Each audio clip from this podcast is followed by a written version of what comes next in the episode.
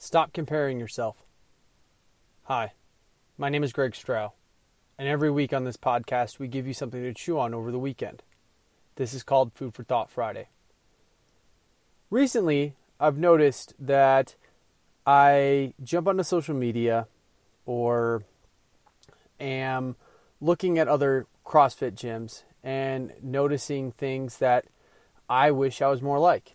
Um, whether that's jumping on somebody's Facebook and seeing that they're happily married with kids, or seeing a, a gym get bigger and bigger uh, and making more money. And sometimes I catch myself comparing myself to them. Why don't I have kids yet? Why didn't I choose that path? Why did I choose the path that I'm on currently? Why doesn't my gym make as much money as another gym? And some of these can be facades. Everyone knows if you're posting on social media that you're not going to be posting about how awful your marriage is or how awful your gym's doing or how awful X, Y, and Z is. You only post the stuff that's happy. I've done that in my past. Um, I know that times get tough and relationships get stressed, and instead of posting about how well or how bad those those are doing, um, you post the good stuff. And lately, I, I've noticed myself comparing what I'm doing to others. Uh, why am I almost 30 and not have kids?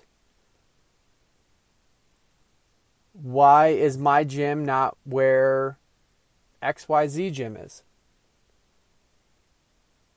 And my biggest takeaway from this is that I don't need to be in those places. I'm happy where I'm at. Don't get me wrong. But my life has has gone down the path that I've chosen. I have never been put in a situation where I didn't have a choice. This is my choice. Uh, some people's choice are to have kids early. Some people's choice is to have kids late. Some people, their choice is to never get married, never be in a relationship. That's okay. And if you're like me and doing this same thing, start noticing it. When you see pictures on Facebook of, of happily married couples with kids and they're having their 10th kid now, and you wish you had some sort of life like that, remind yourself A, it can definitely happen in the future. Anything is possible. B, you've chosen every single step along the way to be where you're at. Embrace that. Understand that you you get to do this stuff. You don't have to do this. You don't have to be in a relationship. You don't have to be single. You get to. And start thinking about how if this is the life that you want, what things would have to change for you to get there. I know for me, if I decided I want kids right now, that I probably wouldn't be able to spend as much time on my business uh, growing it and growing my staff and growing the awesome, amazing people that I do through mentors, mentorship. Life would change.